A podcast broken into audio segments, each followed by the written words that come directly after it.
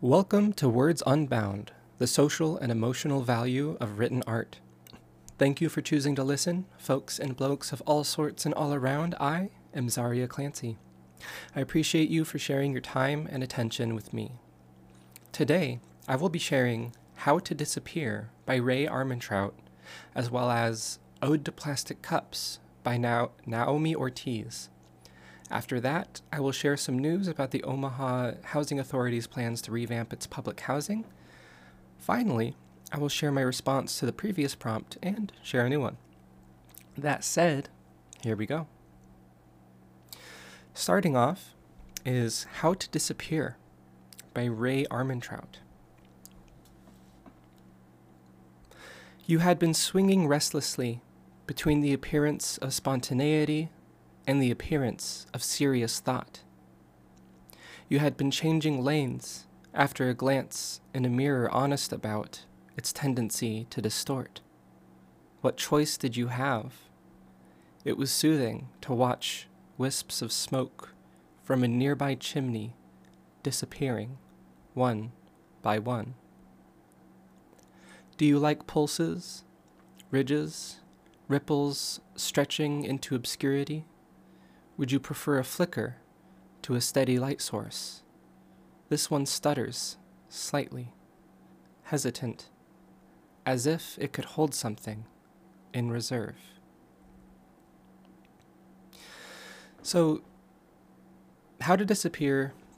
I mean, this has been in some ways very immediately meaningful to me, yet really difficult to put into words. Um, my Feelings after reading really leave me with a sense of internal contradiction, which I am honestly enjoying more than expected. Um, first off, I'd like to touch on the words, after a glance in a mirror honest about its tendency to distort. I immediately understood this as a reference to the whole, you know, objects in mirror are closer than they appear, marking on many uh, like side view mirrors and vehicles. The context surrounding these lines, however, um, kind of sounds like uh, like like they're describing a, car accident that results in a death, right? Like how to disappear, talking about the someone you had been swinging restlessly, um, and and I have to wonder if they were, you know, watching wisps of smoke in their mirror and and were distracted, or or, or you know what what the idea there is. I'm not hundred percent, but. Um, you know, I feel like it implies some kind of death. Um, I can also interpret it as uh, an existential reference to our inability to avoid using a distorted mirror for this purpose. Like, what choice do we have but to be bound by our perception, you know, by this uh, aspect of relativity, um, where we're really just comparing, you know, each other's perceptions to try to get at the truth, which none of us quite see, right? Um, yeah, I mean, ultimately, I I mean, I love the final stanza, but like I kind of hinted at earlier, the or that like final stanza in that first section, that it was soothing to watch wisps of smoke from a nearby chimney disappearing one by one. Like I love that stanza, um, but it's like I don't I don't want to interpret it as a death, but like that's what it feels like. Um, I mean, it's beautiful nonetheless. It brings to mind, you know, the ev- evanescent nature of a plume of smoke dissipating into the atmosphere. Um, moving on in that poem, uh, I feel a reference to kind of that impermanent nature of action and existence, kind of kind of connecting to the plumes of smoke, but now ripples stretching into obscurity. It reminds me of the propagating effects of our actions as they spread out from us concentrically. Um, moving on to this mention of hesitance, it brings to mind what may be being criticized, uh, you know, this as as if, right? As if I could hold something, or as if it, as if it could hold something in reserve. Um, I feel that as a reference to like the the speaker, the writer. Um, like as if I could hold something in reserve.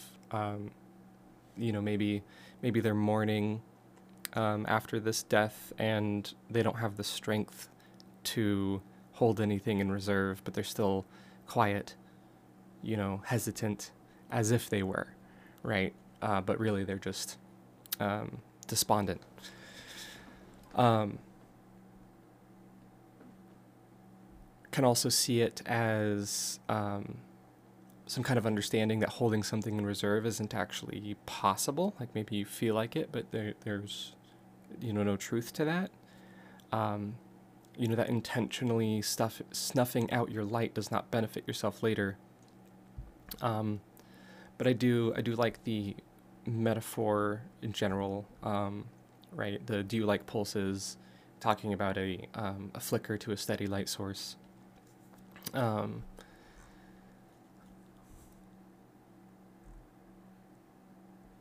yeah, it. I, I like I like the metaphor, of seeing our interactions um, with each other as these pulses, with with propagating ripples of of effect. Um, ultimately, I mean, I found this poem delightfully, honestly, delightfully challenging, and full of potential interpretation. I would love to hear what others may think about it. Um, huge thank you to poetryfoundation.org for making this available online to read as well as the upcoming second poem, which I will be moving on to now. This one is titled Ode to Plastic Cups by Naomi Ortiz. Weight of both reusable glass plus liquid means my wrist twists down, the only direction it bends, sends drink to splash on carpets or slippery floor. Worse yet, Non flexing elbow means arm smacks cup across room with accidental gusto, at least once a week. Beloved coffee cups shatter into hundreds of pieces. Must dredge energy to clean up now. Hot beverages, my expensive habit. At restaurants, I have to ask for a straw. Slick, perspiring drink. Pointless to even try to lift to lips with fingers, hand, shoulder. Instead, I bat and slide glass across tabletop, position straw below mouth, sip, then push it back, nudge, shift. Except, every once in a while, I miscalculate. Or glass bottom catches on table surface, to topple and douse eating companion with cold beverage saturate my clothes and shoes good, unless the cup is plastic. Oh, chemically bonded vessel with your springy forgiveness, to bounce passively on floor, patiently listless, you wait for me to retrieve you in my own time. Oh, plastic cup, with your bright, shiny colors, your fun designs, your resilient sli- sides, as scooter squeezes you between wheel and wall, you may bend, but do not crack where you lie. Weight light, large brim, I can sip straight from the rim. Glossy red party cups sold in long plastic bags, last me month long jags. I stock up, dollar store deals, just what works for my body. Call it an accommodation, this need for plastic cups. As disabled person, independence is precarious. Daily life and reason, constructed upon a wobbly set of crip hacks, get me from can't to good enough. Where is my place in zero waste? So yeah, as a as a person with a disability, I can understand to some degree the paradox where some aspects of the collective good are disharmonic at times with accessibility issues. Um, I don't have significant physical struggles, um, but I often struggle to interact with technology due to, due to um, UX design being very socio-normalized in ways that don't make much sense to me, despite the general access to and development of technology being an incredible boon to our society in many ways. However, that doesn't make up for the fact that people with disabilities are often accidentally excluded from basic life activities because of the systems being poorly designed for accessibility. Um, I feel like, I mean, the poem is is straightforward. I mean, it's it's very uh, very descriptive of this experience, um, and I love. Um, I mean, I don't love like it's not good that it happens, um, but I like to talk about because it needs to be talked about um, I have a, uh, a thing I like to say. You know what happens when you have, uh, for example, two people with autism spectrum disorder, and one person's, uh, you know, say like they they have a um, like I might have a repetitive action I do to calm myself, but what if that makes a noise that another person with autism spectrum disorder is is very sensitive to? um, and can't function while I'm doing that, right? Now you have a situation where, you know, two different people with disabilities are um, kind of at odds, like their accommodations are at odds with each other. What do you do, right? How do you decide, you know, whose accommodation uh, you you go with? Um, is one person uh, have a, have a larger disability than the other. You know, it, it doesn't really make a whole lot of sense to approach the conversation that way. And I don't have an answer, um, which is why I like to bring this up, because um, I really don't have an answer to it. Um, but I, I do think it needs to be thought about. And I, I do think um, we, as, as a collective whole, need to be thinking really hard when we make changes to uh, you know to our society at large. You know we we have to be asking people hey is this going to affect you? Is there anything that we can do to make sure that you know you maintain accessibility while we make these changes um, so it's very important to have those voices um, heard um, which is especially difficult considering how how much of a minority um, they can be. Um, and yeah, I mean, it just, it's a lovely philosophical conversation to have. And when I say lovely, I mean difficult, because apparently that's uh, what I enjoy.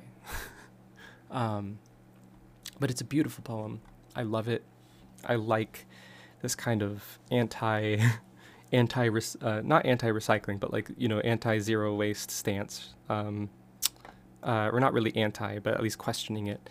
Um, and I think there's um, a lot of fun can be had when we start questioning um, things that you know they they sound good. Zero waste. It's like oh yeah, that's just great for everybody, right? Like I can't even imagine a situation where that uh, causes issues. And it's like well, here you go, all the stuff you didn't think about. Um, um, but yeah, I love it. Moving on though, here's some more news. Once again, from the Flatwater Free Press. This uh, article being titled Facing Tight Budgets and Rising Costs, agency plans to overhaul Omaha's aging public housing. So, this article is talking about the Omaha Housing Authority, and um, it, it it owns uh, you know properties that are for like low income housing vouchers, Section Eight, um, things like that. However, they've been having a lot of issues with falling behind on on maintenance, um, having I mean there's lawsuits being filed against them for you know not having heat, uh, having uh, infestations, um, not having fire alarms or having ones that don't work. Um, so some really, really awful conditions um, some of these people have been living in. Um, and so obviously there's some need for, for maintenance, but it seems like the uh, the response by the Omaha Housing Authority is, um, is to simply uh, like demolish and replace um, the public housing that is there.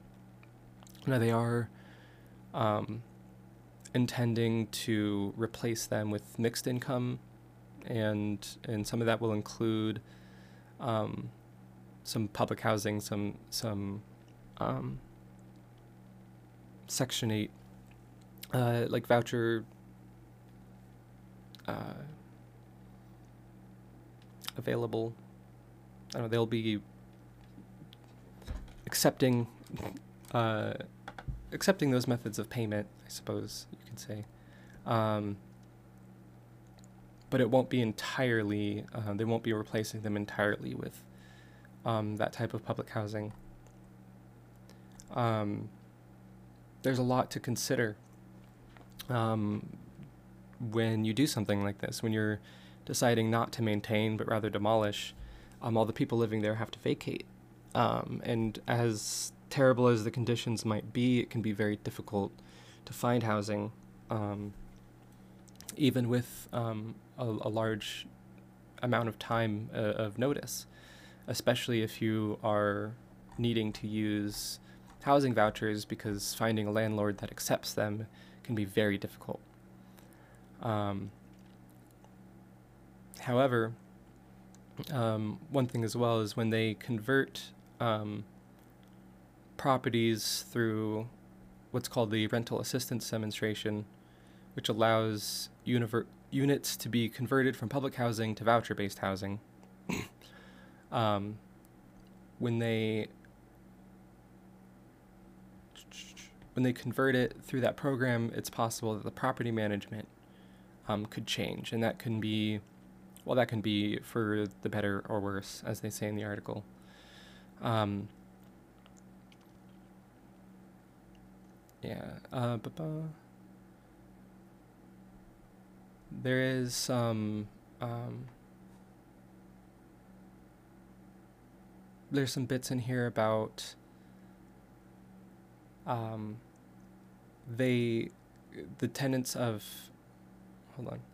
Yeah the abandoned spencer homes east um, development. The uh, tenants have vacated more than 18 months ago, but uh, the demolition has not proceeded because the demolition costs um, have been apparently have been high in recent times, um, and so they haven't been carrying out the demolition, which is delaying the the the project to create more housing. And in the meantime, you know, where do all those, those people go? you know, um, we uh, are are lacking uh, affordable housing. So you know, in in the meantime, um, you know, what are what are we doing uh, to make up for this building that's now just standing there being unused? Um, yeah, it's a interesting. I mean, I would I would highly suggest it's a, it's a it's a it's a it's a large, not large, medium-sized article. um, I would highly suggest checking it out on the Flatwater Free Press website. Um, they go into a lot of detail about you know what's going on surrounding um, this issue, including some comments on the uh, Build It Back Better um, plan that uh, Omaha or Nebraska Congressman Don Bacon voted against, which would have um, potentially helped. Um, I don't know all the specifics about that that bill, but there is some some in, more in-depth information in the article if you are interested. However, I will be moving on to our final section. Um, last episode, we had a poem about the Christmas carp, and that brought up some questions about morality. And uh, that's kind of what I formed the prompt around. So here's my response to the last episode's prompt about morality. The title of this poem is Are We, though? Who are we? Are we better? Better be. Making false idols of ourselves, replace our human slaves with the children of others. Force bred to be docile, but what do they want? To be cared for or to be free? I remember before his passing, Sonny sleeping on his side, legs trotting through his dreams, grunting, little barks. Was he running away or toward? What? Does it matter now? For he has passed away, except in pictures and memories, chasing his tail and demanding all the ear and belly rubs. I hope he had a good time. I hope. He deserves it. For today's prompt, I asked something simple, yet difficult. I would like to ask you to write about a challenge or the challenges, if multiple, that you face, whether it be the universal human struggle or some unique difficulty that only you face or some minority that you belong to. Write to kind of inform others about the experience of this challenge, how it feels, what it looks like, um, you know, it can be descriptive um, as far as like visually descriptive, like what does it look like? Um, kind of like with the Ode to Plastic Cups, um, lots of great um, visual and, and, active description. Um, and or how does it feel? what do you think about it? you know, when you go home and you sit back and you're like contemplating you know this challenge that you face what does it feel like um, do you feel ostracized? You know um, do you feel tired? Do you feel invigorated? Do you feel you know what what, what is it? You know what does this challenge do to you? Um, or write about anything you'd like and send it in to wordsunboundpodcast at gmail.com um, Please feel free to submit feedback, ask questions, or simply say hi. That's wordsunboundpodcast at gmail.com. Thank you. You can refer to me as Zaria Clancy. That's at Ambivalent Zayla on Instagram, where I post poetry and stuff sometimes. Uh, Words Unbound now has its own Instagram account at words.unbound.project as well, where you can find uh, sometimes poems, sometimes uh, announcements uh, if we're doing a writing workshop, uh, occasionally. Uh, this has been episode 9 of Words Unbound The Social and Emotional Value of Written Art. Remember, for those moments when you can't put it into words, put it into poetry.